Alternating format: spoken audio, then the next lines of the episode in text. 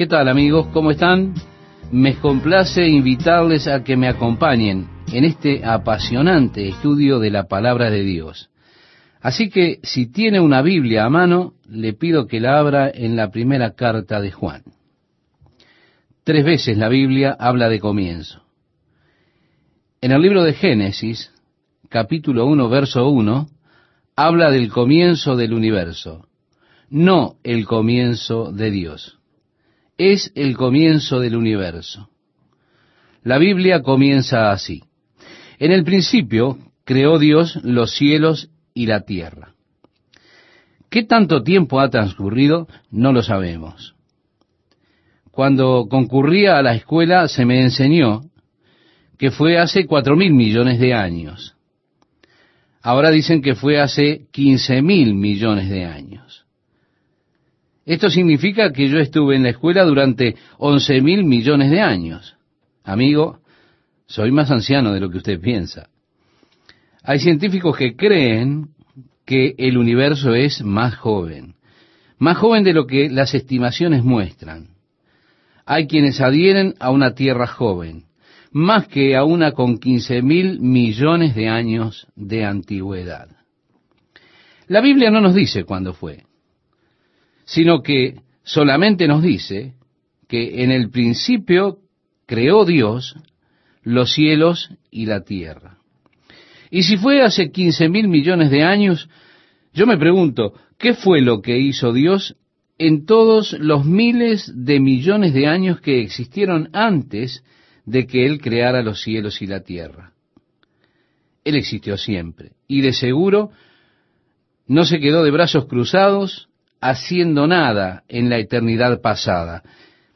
Estas son las cosas que nos preguntamos, que quizá usted se pregunta. ¿Qué más creó Dios? ¿Qué otras cosas han existido y que Dios trajo a existencia? Hay tanto que no sabemos.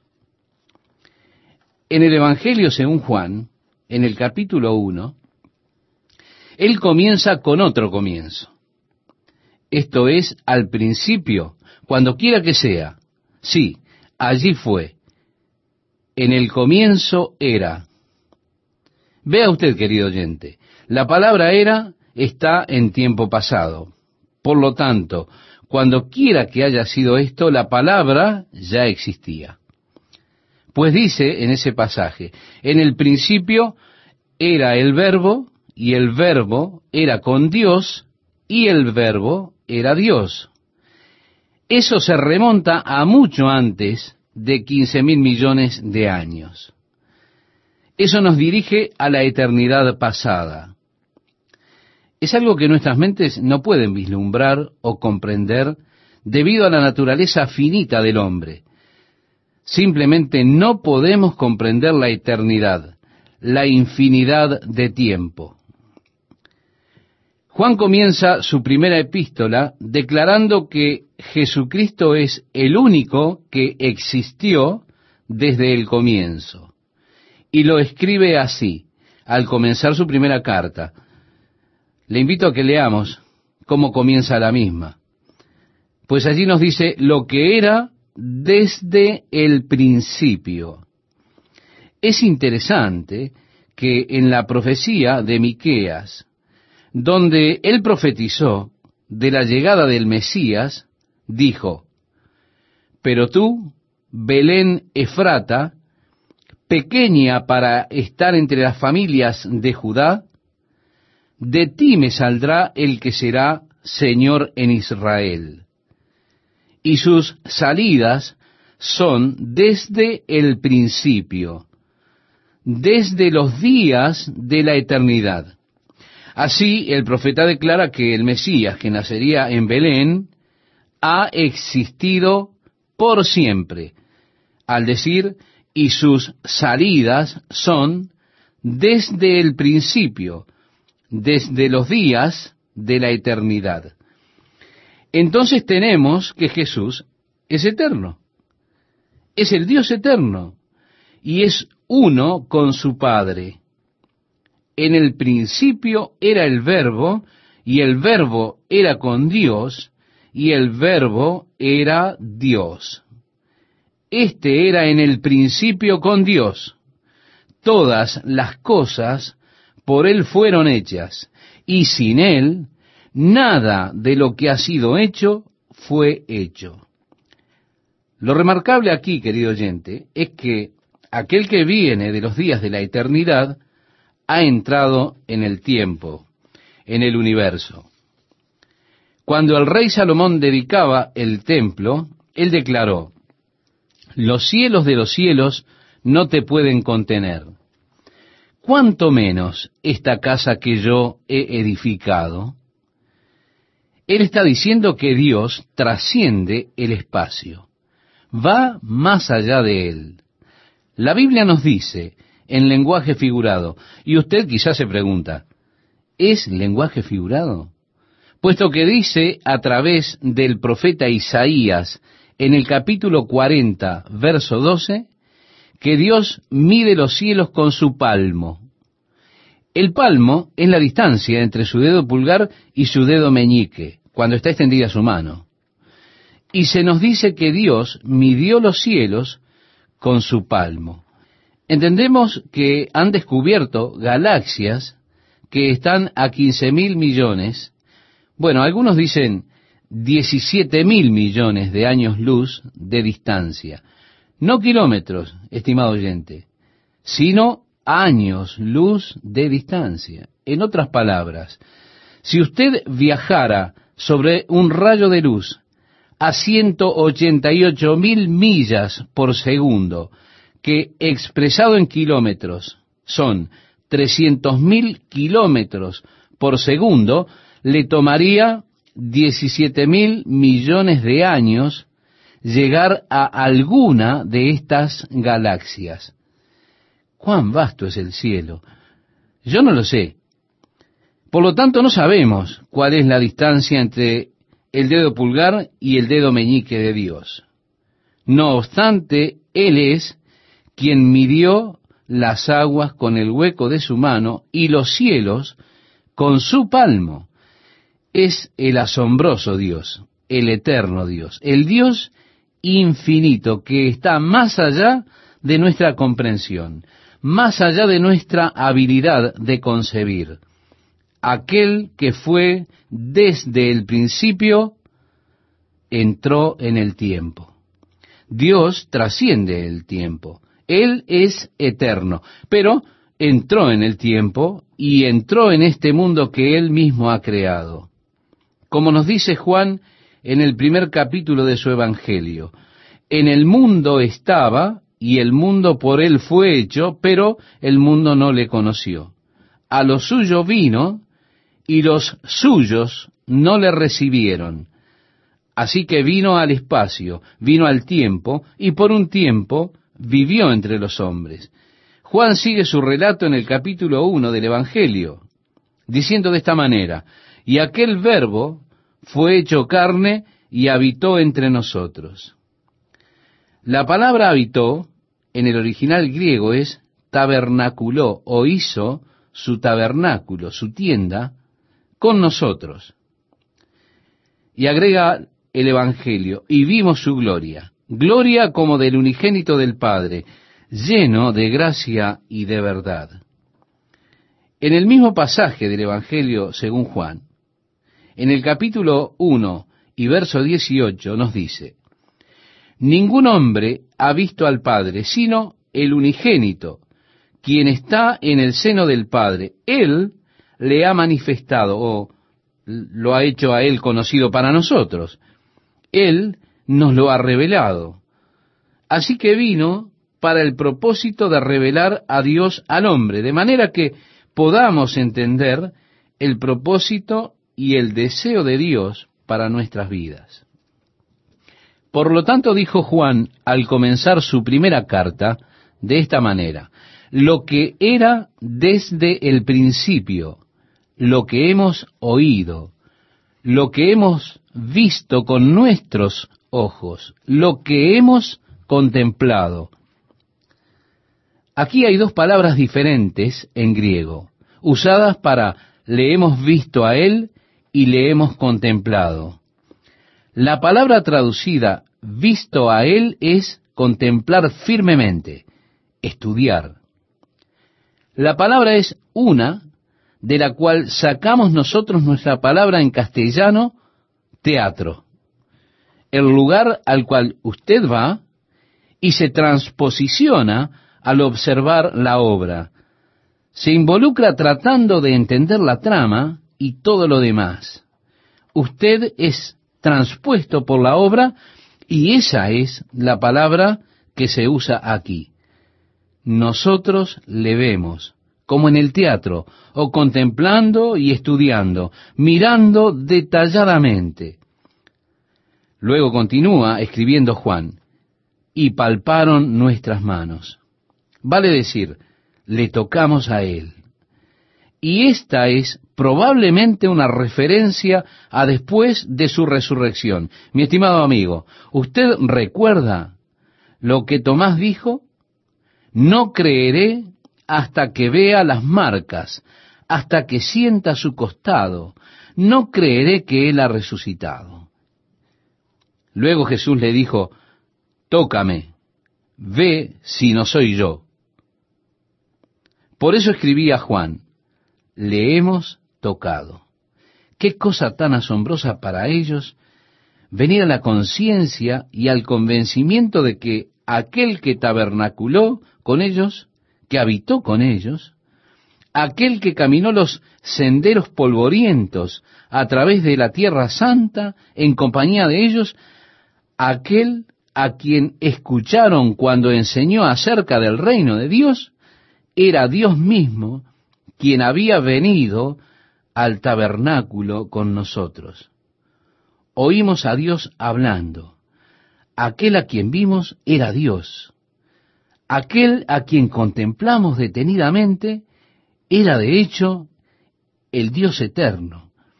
Aquel al cual tocamos, tocamos a Dios. Aquel que nos tocó fue Dios, Dios nos tocó. Esta asombrosa convicción de que aquel Jesús era Dios en carne, como lo expresó Pablo, grande es el misterio de la piedad. Dios se ha manifestado en carne. Así que el que fue desde el principio, vino y su vida fue manifestada. Cuando Jesús estuvo con sus discípulos en la última cena antes de la crucifixión, y había una gran preocupación, estaban confundidos. Él estaba hablando de irse lejos, y a donde él iba, ellos no podrían ir ahora, irían posteriormente. Ellos estaban realmente confundidos con todo este asunto. Y Jesús dijo, no se turbe vuestro corazón. Creéis en Dios, creed también en mí. En la casa de mi Padre muchas moradas hay. Si así no fuera, yo os lo hubiera dicho. Voy, pues, a preparar lugar para vosotros. Y si me fuere y os preparare lugar, vendré otra vez y os tomaré a mí mismo, para que donde yo estoy, vosotros también estéis. Y sabéis a dónde voy, y sabéis el camino. Le dijo Tomás, Señor, no sabemos a dónde vas. ¿Cómo pues podemos saber el camino? Jesús le dijo, Yo soy el camino y la verdad y la vida. Nadie viene al Padre sino por mí. Después prosiguió en decir que habían visto al Padre y le habían conocido. Felipe le dijo, Señor, muéstranos el Padre y nos basta.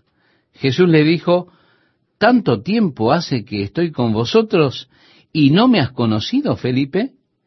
El que me ha visto, ha visto al Padre. ¿Cómo pues dices tú, muéstranos al Padre? ¿No crees que yo soy en el Padre y el Padre en mí? Las palabras que yo os hablo, no las hablo por mi propia cuenta, sino que el Padre que mora en mí, Él hace las obras. Creedme, que yo soy en el Padre y el Padre en mí. De otra manera, creedme por las mismas obras. De cierto, de cierto os digo, el que en mí cree, las obras que yo hago, él las hará también, y aún mayores hará, porque yo voy al Padre. Jesús dijo, si me han visto a mí, han visto al Padre. Él lo manifestó, por Él fue manifestado. Dios fue manifestado a través de Jesucristo. El libro de Hebreos comienza con estas asombrosas palabras. Dios, habiendo hablado muchas veces y de muchas maneras en otro tiempo a los padres por los profetas, en estos postreros días nos ha hablado por el Hijo, a quien constituyó heredero de todo, y por quien asimismo hizo el universo, el cual, siendo el resplandor de su gloria y la imagen misma de su sustancia. Sí, querido oyente, Jesús es la imagen expresa de Dios. Él dijo, si me han visto a mí, han visto al Padre. Él es el resplandor de su gloria. La gente habla de ver el resplandor del sol brillando en el cielo. Oh, he visto el amanecer esta mañana. No, realmente usted no ha visto el sol. La luz que emana del sol es tan brillante que usted no puede ver el sol. Usted ve la luz que resplandece desde el sol. Usted ve el resplandor de la refulgencia. La Biblia dice, ningún hombre ha visto a Dios nunca, sino el unigénito Hijo, el cual está en el seno del Padre, Él le ha manifestado. Él fue el resplandor. Vemos la luz en Cristo. Pues Él dijo, yo soy la luz del mundo. Así es que vemos el resplandor de Dios en Jesús. Porque la vida fue manifestada y la hemos visto. Allí Juan usa nuevamente la palabra teatro. La hemos visto y testificamos y os anunciamos la vida eterna, la cual estaba con el Padre y se nos manifestó. Así que de hecho comienza su primera epístola de manera similar a como comienza el Evangelio. En el principio era el verbo, el verbo era con Dios y el verbo era Dios. Y aquel verbo fue hecho carne y habitó entre nosotros y vimos su gloria, gloria como del unigénito del Padre, lleno de gracia y de verdad. Así que la vida fue manifestada y la hemos visto y testificamos y os anunciamos la vida eterna, la cual estaba con el Padre y se nos manifestó. Ahora, amigo oyente, volviendo a Primera de Juan, leemos, lo que hemos visto y oído, eso os anunciamos. Esto implica que somos testigos.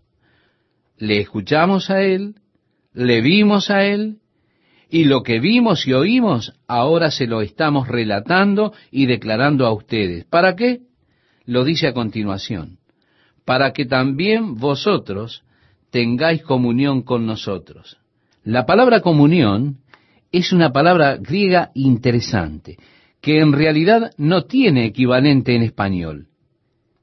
Esta palabra es koinonía y se traduce de varias maneras en el Nuevo Testamento, puesto que dicha palabra en el griego es tan rica que no hay una única palabra en español que pueda traer de manera completa a nuestras conciencias el significado de coinonía. Significa unidad, una completa unidad. También significa comunión. Significa además una relación interna significa también comunión de lo profundo, la cosa más rica, compartir. Por lo tanto, dentro del cuerpo cristiano, dentro de las vidas de aquellos quienes creen en Jesucristo, somos traídos a la unidad. Somos traídos a la comunión. Somos traídos a compartir, estimado oyente, porque la palabra significa todas estas cosas. Y el propósito completo es que seamos uno, que tengamos ese compartir, el compartir de una fe en común, compartir una experiencia en común, compartir una esperanza para el futuro en común. Como Pablo les escribía a los efesios cuando les decía, un Señor, una fe, un bautismo, un llamado, una esperanza del futuro, la comunión, la coinonía. Al escribirle a la iglesia en Corinto, él le habla de las obras internas del cuerpo de Cristo. ¿Cómo es que se da esa interdependencia de cada uno. ¿Cómo es que ninguna parte puede funcionar por sí misma? Que hay necesidad de la plenitud del cuerpo para que esté funcionando. El ojo no le puede decir al oído, no tengo necesidad de ti, porque ¿dónde estaría el oír? Cada parte del cuerpo es importante. De allí la interrelación y la interdependencia que tenemos en la comunión de los creyentes. Al Dios haber prodigado sobre cada individuo, como Él quiso, los dones y las manifestaciones del Espíritu para obrar en el cuerpo, la plenitud, la totalidad es realizada por todos nosotros y nunca por un individuo solo. Por lo tanto, esta es coinonía, este compañerismo al cual hemos sido traídos a través de Cristo Jesús, donde, como Pablo escribió, no hay judío, ni griego, bárbaro, ni escita, esclavo o libre, sino que Cristo es el todo en todos, el cuerpo de Cristo. ¿Qué tal amigos? ¿Cómo están? Esperamos que nos hayan acompañado en el programa anterior para poder entender mejor lo que vamos a considerar a continuación. Juan escribe, lo que hemos visto y oído, eso os anunciamos, para que también vosotros tengáis comunión con nosotros para que vengan a esta comunión, para que vengan a esta unidad con nosotros. Y nuestra comunión verdaderamente es con el Padre y con su Hijo Jesucristo. Esto que describe Juan es un asombroso salto cuántico. Que nosotros, hombres limitados, pudiésemos vivir en comunión con el Dios infinito. Nuevamente, lo que fue desde el principio y que retrocede hasta antes del universo. El universo, como hemos considerado en el programa anterior, es sólo 15.000 o 17.000 millones de años de antiguo. Pero aquel que ha existido mucho antes que el universo existiera, aquel que trasciende espacio y tiempo, ha elegido hacerse uno con el hombre tanto como lo permita la comunión y confraternidad con Él. Qué cosa tan bella, el que pueda yo tener comunión con Dios. Y esto adquiere una nueva dimensión cuando usted considera cuán grande y vasto es Dios.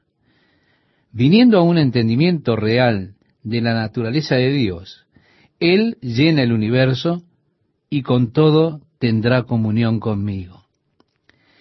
Tengo dificultades cuando trato de comprender esto. Hay una canción que cantamos los cristianos que dice así, maravilloso es cuando pienso que Dios me ama a mí. David dijo, cuando veo tus cielos, obra de tus dedos, la luna y las estrellas que tú formaste, digo, ¿qué es el hombre para que de él tengas memoria? Y el Hijo del Hombre para que lo visites? Oh Dios, tú eres tan vasto. Miro a los cielos, veo las estrellas, miríadas brillando allí, veo los planetas y me pregunto, oh Dios, ¿quién soy yo para que tú estuvieses consciente de mi existencia o estés al tanto de mí? La asombrosa enseñanza de la Biblia es que Dios le ama y anhela su compañerismo con usted y busca acercarle a la comunión consigo mismo. Al estudiar la Biblia más cuidadosamente, nos damos cuenta que este es el principal propósito de la creación del hombre. Que el hombre existe para el propósito de la confraternidad con Dios. Por eso es que Dios le creó a usted, querido amigo. Por eso me creó Dios a mí, para el propósito de la comunión con Él. Compartiendo en amor, compartiendo en bondad, en la gracia de Dios. Verdaderamente nuestra comunión es con el Padre y con su Hijo Jesucristo. Tremendas, tremendas palabras. Puedo tener fraternidad con Dios. Realmente asombroso. Y Juan dijo, estas cosas os escribimos para que vuestro gozo sea cumplido. Ahora bien, cuando él se sentó para escribir esta pequeña epístola, tenía tres cosas en mente, tres cosas que le llevaron a escribirla. La primera que expresa aquí es, estas cosas os escribimos para que vuestro gozo sea cumplido. En el capítulo 2, y versículo 1, Juan dice, estas cosas os escribo para que no pequéis. Luego en el capítulo 5, el versículo 13, él expresa, estas cosas os he escrito a vosotros que creéis en el nombre del Hijo de Dios. ¿Para qué? Para que sepáis que tenéis vida eterna. Así que la tercera razón era para darles la seguridad de su salvación. Pero, estimado oyente, aquí queremos que note en el capítulo 5 y versículo 13 lo que dice Juan. Estas cosas os he escrito a vosotros que creéis. Primera de Juan está escrita para los creyentes. Y es importante para usted el conocer esto, porque hay temas doctrinales que serán traídos aquí y necesitamos saber que Él está escribiendo a aquellos que creen. A los creyentes, Él les está escribiendo estas cosas. Escribiendo para traerles plenitud de gozo. Escribiendo para traerles libertad del pecado y escribiendo para traerles certeza de su salvación.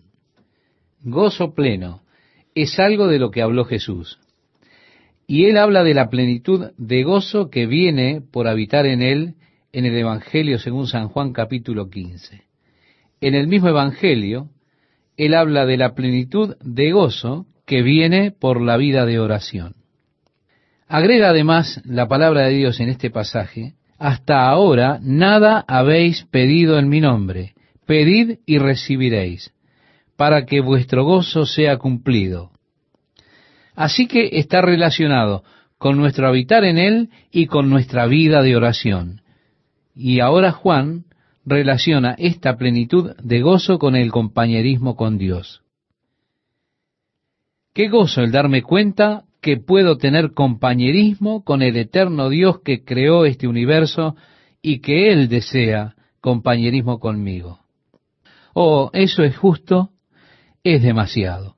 Conozco muchas personas que no quieren estar a mi alrededor, pero Dios desea el compañerismo conmigo. Él anhela este compañerismo. Es maravilloso el hecho que el Señor desee la confraternidad conmigo. Y qué gozo. Estas cosas os escribimos para que vuestro gozo sea cumplido. Está relacionado con el compañerismo y el compañerismo lo está con una libertad del pecado como Juan nos lleva al próximo pensamiento aquí. Pero él dice, Este es el mensaje que hemos oído de él y os anunciamos. El corazón de esto es, Dios es luz. Un poco después, en esta epístola, él nos dirá que Dios es amor. Pero aquí, querido oyente, expresa que Dios es luz. Esto está hablando de la esencia del carácter de Dios, como luz en contraste con las tinieblas, tal como el conocimiento frente a la ignorancia. La luz es reveladora, revela las cosas que están en lo oscuro. Si es un cuarto extraño, si nunca ha estado en él antes, camina en él y está oscuro. No tiene idea de lo que hay allí hasta tanto usted encienda la luz y aquellas cosas que están en el cuarto sean reveladas. Del mismo modo, como la luz de Dios se enciende en nuestros corazones, ésta revela los oscuros rincones. Dios le dio a Ezequiel la oportunidad de entrar en las mentes de los líderes de su pueblo y que viera la corrupción que había allí. Dios iluminó la oscuridad en la que ellos decían que Dios no podía ver. Pero Dios se la mostró a Ezequiel. La luz de Dios penetra y revela la verdad. Dios es luz. Y no hay ningunas tinieblas en él. Ahora, esta es la primera de muchas declaraciones que Juan nos dirá que la gente hace. Declaraciones que en y para ellos mismos son asombrosas. Estas son cosas que nosotros deberíamos decir y estar capacitados para decirlas. Y es asombroso que las digamos. Pero a menudo la gente dice cosas, pero sus vidas no respaldan lo que ellas dicen.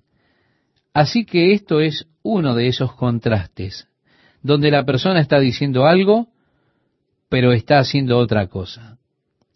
Y Juan nos muestra lo tonto de decir algo mientras se hace otra cosa. Si decimos que tenemos compañerismo con Dios, expresaba Juan, ¿no es algo glorioso el poder decir, estoy viviendo en compañerismo con Dios? Maravilloso. Pero si digo eso, y ando en tinieblas, caminando en desobediencia para con Dios, para con los mandamientos de Dios. Aunque diga, bueno, aún tengo un compañerismo maravilloso con Dios, aún oro, aún estoy cerca de Dios.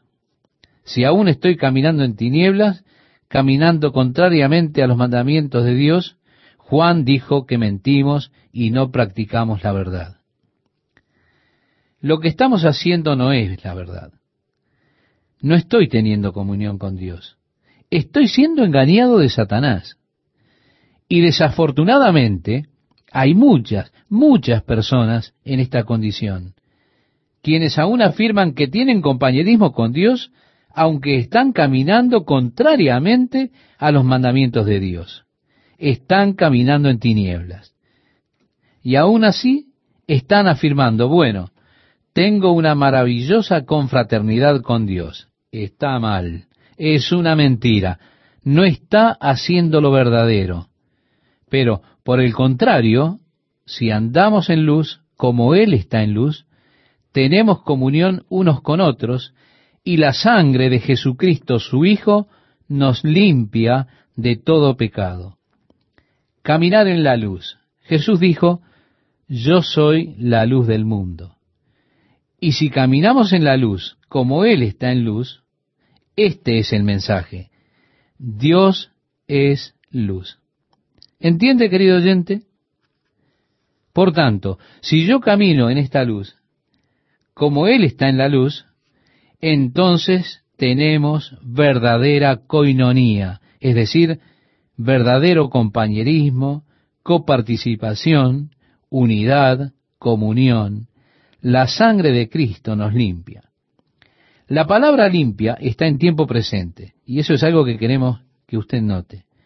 Por lo tanto, está continuamente limpiándonos de todo nuestro pecado. ¿Ve usted? es el pecado el que rompe el compañerismo con Dios. Volviendo al jardín del Edén, fue el pecado el que causó el resentimiento de la relación del hombre con Dios. El profeta Isaías dijo, He aquí que no se ha acortado la mano de Jehová para salvar, ni se ha agravado su oído para oír, pero vuestras iniquidades han hecho división entre vosotros y vuestro Dios. Ese es siempre el caso. Caminar en pecado es caminar en tinieblas. Así que si digo que tengo compañerismo con Dios y aún así camino en tinieblas, eso es una mentira. Eso no es la verdad. Pero si voy a caminar en la luz como Él está en luz, entonces tendremos compañerismo los unos con los otros, y la sangre de Jesucristo, el Hijo de Dios, me está limpiando de aquellas cosas que romperían la fraternidad. Por lo tanto, está esta limpieza a través de Cristo Jesús y a través de su sangre. Aquí está la segunda cosa que la gente dice. Si decimos que no tenemos pecado, nos engañamos a nosotros mismos. Usted no engaña a su esposa, o a su esposo, o a sus niños, a sus vecinos, usted se engaña a sí mismo. Ahora hubo en los años 30 y los 20, yendo hacia principio del siglo XX, un grupo que creía en la santidad santificada. ¿Qué es esto? preguntará usted. Esto es la perfección sin pecado. Yo fui santificado el año pasado y nunca más he vuelto a pecar. Estoy viviendo en perfección sin pecado. Bueno, esto quedó en el pasado. Se solía encontrar gente que clamaba que ellos no estaban en pecado, que estaban viviendo en perfección, sin pecado. ¿Y cuál era el argumento de ellos? El argumento era este. ¿Cree usted que pueda vivir por un minuto sin pecado? ¿Sin un pensamiento pecaminoso? Sí, yo pienso que podía vivir un minuto sin pecado. En fin, si usted puede vivir por un minuto sin pecado, usted estaría capacitado para vivir por dos minutos sin pecado. Después estaría capacitado para vivir diez minutos sin pecado. Bueno, es un poco difícil, pero podría ser. Y si puede vivir diez minutos, podría vivir una hora. Y si puede vivir una hora, lo puede hacer durante todo un día. Entonces, si vive todo un día, puede vivir todo el año, y así la posibilidad de la perfección sin pecado. La palabra pecado aquí está en singular, y probablemente tiene una referencia a la raíz del pecado. Para aquellos que dicen que no tienen naturaleza pecaminosa, David tiene algo para decirles. Encontramos esta palabra en el Salmo 51. En pecado me concibió mi madre, formado en iniquidad. Él hablaba de la naturaleza pecaminosa. Desafortunadamente hemos nacido con naturaleza pecaminosa. Esto es una naturaleza que es llevada hacia el pecado, una naturaleza que se tiene a sí mismo en el centro y la realización personal como la principal pasión, y se manifiesta desde la cuna. Decimos, mira ese hermoso, puro e inocente niñito. Mire, usted es afortunado de que es tan pequeño. De otra manera tiraría la cuna cuando se pone enojado. El modo en que él llora y grita, llamando toda la atención, queriendo que se le cuide. Y esto se pone peor cuando crecemos la naturaleza pecaminosa queriendo tener el control. Es la naturaleza pecaminosa. Pablo, escribiéndole a los Efesios, les decía, y Él os dio vida a vosotros cuando estabais muertos en vuestros delitos y pecados, en los cuales anduvisteis en otro tiempo, siguiendo la corriente de este mundo, conforme al príncipe de la potestad del aire, el espíritu que ahora opera en los hijos de desobediencia, entre los cuales también todos nosotros vivimos en otro tiempo en los deseos de nuestra carne, haciendo la voluntad de la carne y de los pensamientos, y éramos por naturaleza hijos de ira lo mismo que los demás, la naturaleza pecaminosa. Vamos a leer otro pasaje en esta primera carta de Juan. Si quiere acompañarme, querido oyente, expresa de esta manera. Si dice que no tiene pecado, esto es la negación de la naturaleza pecaminosa, se engaña a sí mismo. La verdad no está en nosotros. Pero luego, por el contrario, si confesamos nuestros pecados, Él es fiel y justo para perdonar nuestros pecados y limpiarnos de toda maldad. Si digo que tengo compañerismo y camino en las tinieblas, miento. No hago la verdad. Pero si camino en la luz, entonces tengo compañerismo. Si digo que no tengo pecado, me engaño a mí mismo. La verdad no está en mí. Pero si confieso mi pecado, entonces eres fiel y justo para perdonar mi pecado y para limpiarme de toda maldad.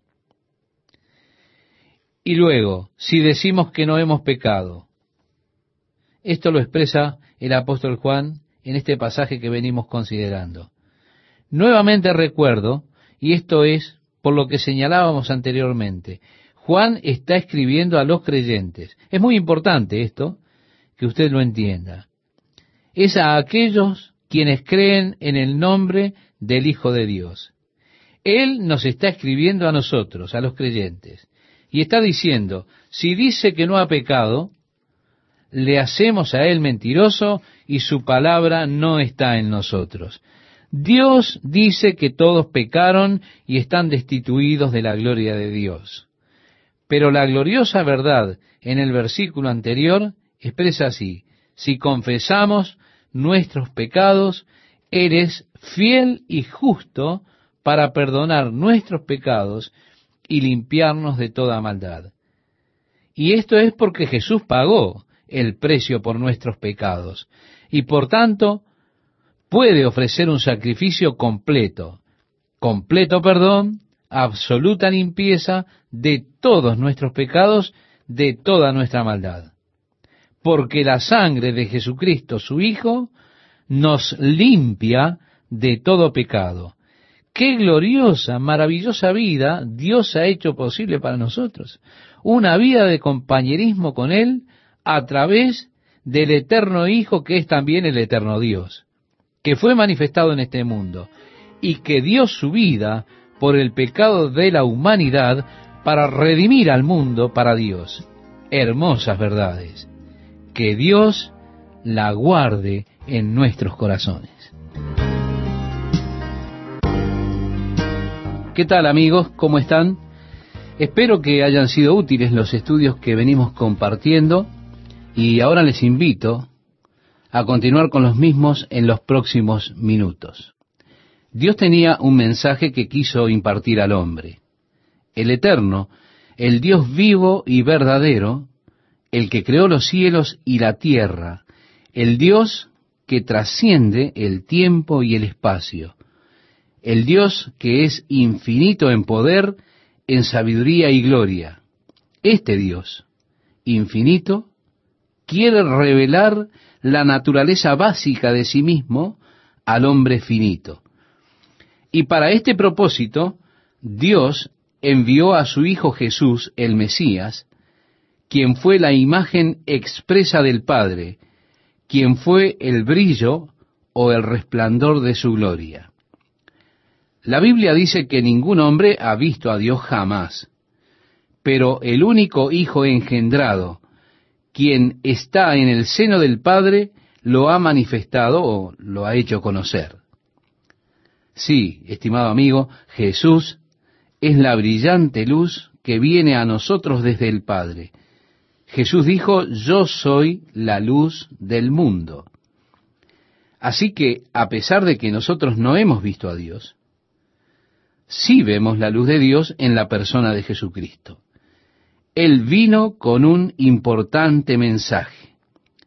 Juan dice, este es el mensaje que hemos oído de Él. ¿Quién es ese Él? En el verso 1, Juan habla acerca de Él. Él dice, lo que era desde el principio, el que ha existido a través de la eternidad, a quien nosotros escuchamos, lo vimos, fijamos nuestra vista en Él y a quien tocamos.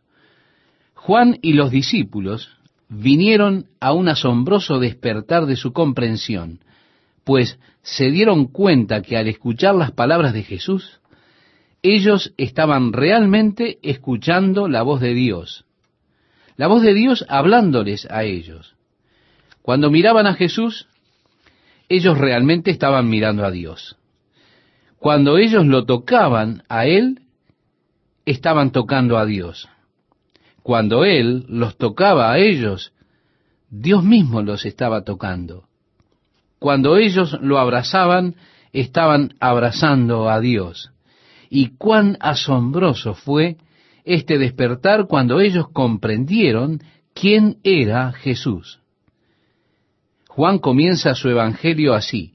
En el principio era el verbo, y el verbo era con Dios, y el verbo era Dios. Él vino a traer un mensaje. Lo que hemos oído, lo que hemos visto con nuestros ojos, dice Juan. Este es el mensaje el mensaje que hemos oído de Él y os anunciamos. Dios es luz. La luz representa muchas cosas para nosotros. La luz es un símbolo de pureza. Usted realmente no encontrará alguna luz impura. Se mantiene firme en la pureza desde un punto de vista moral. Desde un punto de vista filosófico, la luz representa la verdad. Dios es luz. Él es la verdad. Él es el conocimiento. La luz es reveladora, pues Jesús dijo, todo aquel que hace lo malo aborrece la luz. El libro de Proverbios habla acerca del hombre malo y fíjese lo que dice, estimado oyente. Deja los caminos derechos para andar por sendas tenebrosas.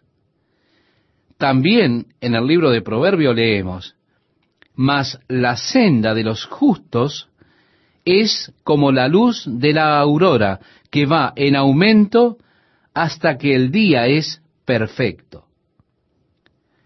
Pablo le dijo a Timoteo que Dios habita en una luz a la cual ningún hombre puede acceder. En el Salmo 104 se declara que Dios se cubre a sí mismo con luz, así como con una vestidura. Y en Apocalipsis capítulo 21 leemos, La ciudad no tiene necesidad de sol ni de luna que brillen en ella, porque la gloria de Dios la ilumina y el Cordero es su lumbrera. Dios es luz y en Él no hay oscuridad en absoluto. La luz y la oscuridad son exclusivas. Ellas no pueden coexistir. O bien hay luz o por el contrario hay tinieblas. Pero la luz siempre disipa a la oscuridad. Y debido a que Dios es luz, la oscuridad se disipa y en Él no hay ninguna oscuridad. Pablo le pregunta a los corintios, ¿qué comunión puede tener la luz con las tinieblas? ¿Qué compañerismo? ¿Cómo podrían coexistir? Y la verdad es que ellas no lo hacen, no pueden. Isaías profetizó de un día cuando las personas que caminaran en oscuridad verían una gran luz. Y dice así el profeta, el pueblo que andaba en tinieblas vio gran luz. Los que moraban en tierra de sombra de muerte, luz resplandeció sobre ellos. Unos seiscientos años después, el sacerdote Zacarías, padre de Juan el Bautista, profetizando acerca de Jesús, dijo, por la entrañable misericordia de nuestro Dios, con que nos visitó desde lo alto la aurora, para dar luz a los que habitan en tinieblas y en sombra de muerte, para encaminar nuestros pies por camino de paz. Según lo registra el Evangelio de Juan, en el capítulo 8, verso 12, Jesús dijo, Yo soy la luz del mundo, el que me sigue no andará en tinieblas, sino que tendrá la luz de la vida. Cuando Jesús llamó a Pablo para que llevara el Evangelio a los gentiles, le dijo, Pablo, quiero que abra sus ojos, para que se conviertan de las tinieblas a la luz, y de la potestad de Satanás a Dios, para que reciban, por la fe que es en mí, perdón de pecados y herencia entre los santificados. Así que este es el mensaje, que Dios es luz y en él no existe oscuridad. El mensajero no es otro que Dios, quien vino encarnado a traer este mensaje esencial para el hombre. El propósito del mensaje era llevar al hombre al compañerismo con Dios. Note que Juan continúa diciendo, lo que hemos visto y oído, eso os anunciamos, para que también vosotros tengáis comunión con nosotros. Y nuestra comunión verdaderamente es con el Padre y con su Hijo Jesucristo. Cuando Dios creó al hombre, querido oyente, lo creó con el propósito específico de tener compañerismo, un tierno compañerismo con Él. Y así, Él creó y diseñó al hombre para que el compañerismo con Dios tuviera significado. Y por eso, Él nos dio la opción para que esa relación fuera de hecho una relación con significado. Él no le creó como un robot porque la relación necesita tener significado. Las opciones, por consiguiente, son necesarias. Yo puedo escoger. Adán pudo escoger vivir en las tinieblas o vivir en la luz. Seguir su propia lujuria en el camino de la oscuridad o seguir los mandamientos de Dios y vivir en compañerismo con Dios. En el libro de Apocalipsis, capítulo 4, cuando Juan es llevado al cielo, él ve el trono de Dios. Él puede ver los ángeles alrededor del trono alabando a Dios. Él observó a los veinticuatro ancianos quienes tenían tronos más pequeños. En respuesta a la adoración del querubín, ellos caen sobre sus rostros, toman las coronas de oro que tienen sobre sus cabezas y las echan en el mar de vidrio ante el Señor. Y ellos dicen, Señor, digno eres de recibir la gloria y la honra y el poder, porque tú creaste todas las cosas, y por tu voluntad existen y fueron creadas. Dios creó todas las cosas para su propio deleite. Eso lo incluye a usted. Jesús dijo, porque yo hago siempre lo que le agrada a mi Padre. Usted ve que hay muchas personas que dicen, bueno, yo voy a complacerme a mí mismo. Su meta es agradarse a ellos mismos. Pero seguir este camino los lleva hasta la oscuridad. Esto los separa de Dios. Y entonces, no pudiendo cumplir con el propósito de su existencia, sin vivir en compañerismo con Dios, ellos encuentran que la vida no se puede llenar de ninguna manera. Porque vivir para usted mismo es la forma de existencia más vacía que cualquiera pudiera tener.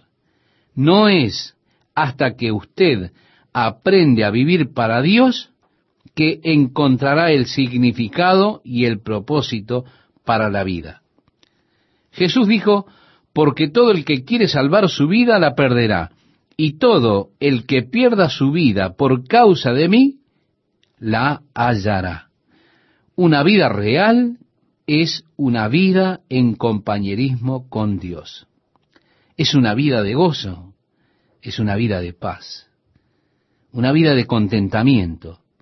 Así que, estimado oyente, Dios creó al hombre del polvo de la tierra para que tuviera compañerismo con él.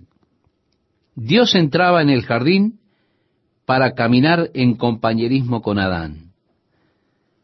Pero Adán tuvo que esconderse de la presencia de Dios porque porque era consciente de su pecado. Él había desobedecido el mandato de Dios y se dio cuenta que ya estaba fuera del compañerismo, fuera de la armonía con Dios. El pecado siempre, estimado oyente, siempre rompe el compañerismo con Dios. En él no hay ninguna oscuridad. El pecado que reina en la oscuridad y la muerte aleja al hombre de Dios. Por eso Adán se estaba escondiendo. Fue Adán que rompió el compañerismo. Y en la desobediencia a Dios, en su pecado, él encontró que hay consecuencias desastrosas por ese pecado. La primera es estar espiritualmente muerto. En ese momento, su espíritu murió. Y con la muerte del espíritu, la oscuridad lo envolvió y el compañerismo con Dios se rompió. Ahora, querido oyente, quiero que note que la Biblia nos dice, He aquí que no se ha acortado la mano de Jehová para salvar, ni se ha agravado su oído para oír, pero vuestras iniquidades han hecho división entre vosotros y vuestro Dios. Este siempre es el efecto del pecado. Pues debido a la muerte del Espíritu, hay un quiebre en el compañerismo. Jesús dijo, Dios es espíritu, y los que le adoran en espíritu y en verdad es necesario que adoren. Pero como resultado del pecado, nos encontramos con que el espíritu muere. Y así, el compañerismo con Dios está roto y el hombre tiene que revivir de nuevo al espíritu, en el espíritu. Su espíritu tiene que vivir para tener compañerismo con Dios. Jesús le dijo a Nicodemo, tienes que nacer de nuevo. Nicodemo dijo, ¿cómo puede un hombre nacer siendo viejo? ¿Puede acaso entrar por segunda vez en el vientre de su madre y nacer? Jesús le dijo, lo que es nacido de la carne, carne es, y lo que es nacido del espíritu, espíritu es. Tú tienes que tener un nacimiento espiritual, Nicodemo, si tú vas a entender y entrar en el reino de los cielos. Tiene que ser un nacimiento espiritual el nacimiento de aquel que murió cuando el pecado de Adán cobró vida en usted, es decir, el Espíritu. Y Pablo escribiendo a los Efesios les dice, y Él os dio vida a vosotros cuando estabais muertos en vuestros delitos y pecados. Con mi Espíritu vivo, ahora puedo tener compañerismo con Dios nuevamente, y puedo tener la certeza de que soy hijo de Dios, viviendo en compañerismo con Él. Mi estimado amigo, sepa que Dios le ama y que desea y anhela tener compañerismo con usted. Pero no se engañe. Si usted está caminando en oscuridad, usted no puede vivir en compañerismo con Dios. Juan nos dice aquí, si decimos que tenemos comunión con Él y andamos en tinieblas, mentimos y no practicamos la verdad. Pero si andamos en luz, como Él está en luz, tenemos comunión unos con otros. Y luego Juan nos dice que la sangre de Jesucristo, su Hijo, nos limpia de todo pecado. O está continuamente limpiándonos del pecado a medida que caminamos en la luz. Él solo está en la luz. El pecado, eso mismo que mató el compañerismo con Dios, ha sido removido por la muerte de Jesucristo. Él murió para que nosotros pudiéramos vivir espiritualmente. Él murió para que nosotros conozcamos el gozo y el contentamiento que vienen de vivir con Dios, en compañerismo con Él. Así que el resultado de creer en el mensaje es la restauración del compañerismo con Dios que trae, ante todo, plenitud de gozo. Como Juan dice, lo que hemos visto y oído, eso os anunciamos, para que también vosotros tengáis comunión con nosotros. Y nuestra comunión verdaderamente es con el Padre y con su Hijo Jesucristo. Estas cosas os escribimos para que vuestro gozo sea cumplido. La plenitud de gozo que resulta del compañerismo con Dios ahora responde al propósito básico de mi existencia. Sí, Dios me creó para el compañerismo con Él. Y ahora, a medida que vivo en compañerismo con Dios, la vida es tan rica, es tan llena de gozo, es tan apacible, yo nunca más estaré en guerra con Dios. Nunca más pelearé contra Dios. Yo he rendido mi vida a Él. Yo me rindo a mí mismo. Mis propios deseos, mis ambiciones, mis propios anhelos, mi lujuria, los he puesto a un lado para poder hacer su voluntad rindiéndome a su dominio en mi vida. Y una vez que usted se rinde, querido oyente, usted experimenta lo que Pablo llamó la paz que sobrepasa el entendimiento humano.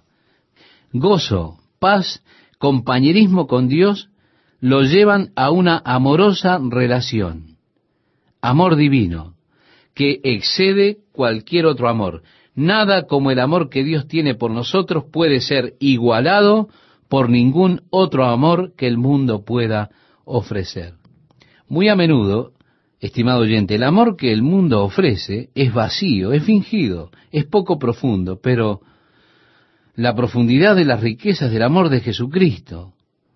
Pablo oró por los efesios para que ellos conocieran la anchura, la longitud, la profundidad y la altura del amor de Dios y cuán rico es. Vivir en compañerismo con Dios trae a su vida un sentido de plenitud, contestando al propósito básico de la existencia, porque ahora soy lo que Dios tenía diseñado que yo fuese. Yo me siento satisfecho, me siento completo, me siento feliz. Permítame, mi querido amigo, que le pregunte, ¿quiere usted vivir en la oscuridad o en la luz? ¿Quiere una vida de gozo o una vida de miseria? ¿Quiere una vida de confusión o de paz? ¿Usted quiere ser dominado por el odio, la amargura o por el amor? ¿Quiere usted plenitud o vacío y frustración? Usted puede creer o no en el mensaje que Jesús trajo. Dios le deja esa opción a usted. Él no quiere forzarlo. Eso no tendría ningún significado. Él le ha dado a usted la opción y usted puede escoger vivir en la luz como Él está en la luz, caminar en la luz y ser libre de la culpa del pecado cuando la sangre de Jesucristo lo limpie de todo pecado. Este es el mensaje de Dios al hombre. Jesús, el Hijo de Dios, fue el mensajero. Esa es la verdad de Dios. Él es luz. En Él no hay ninguna oscuridad. Y Él lo invita a usted, querido oyente, querido amigo, a vivir en la luz de su amor, su gracia, su gloria, si usted así lo decide.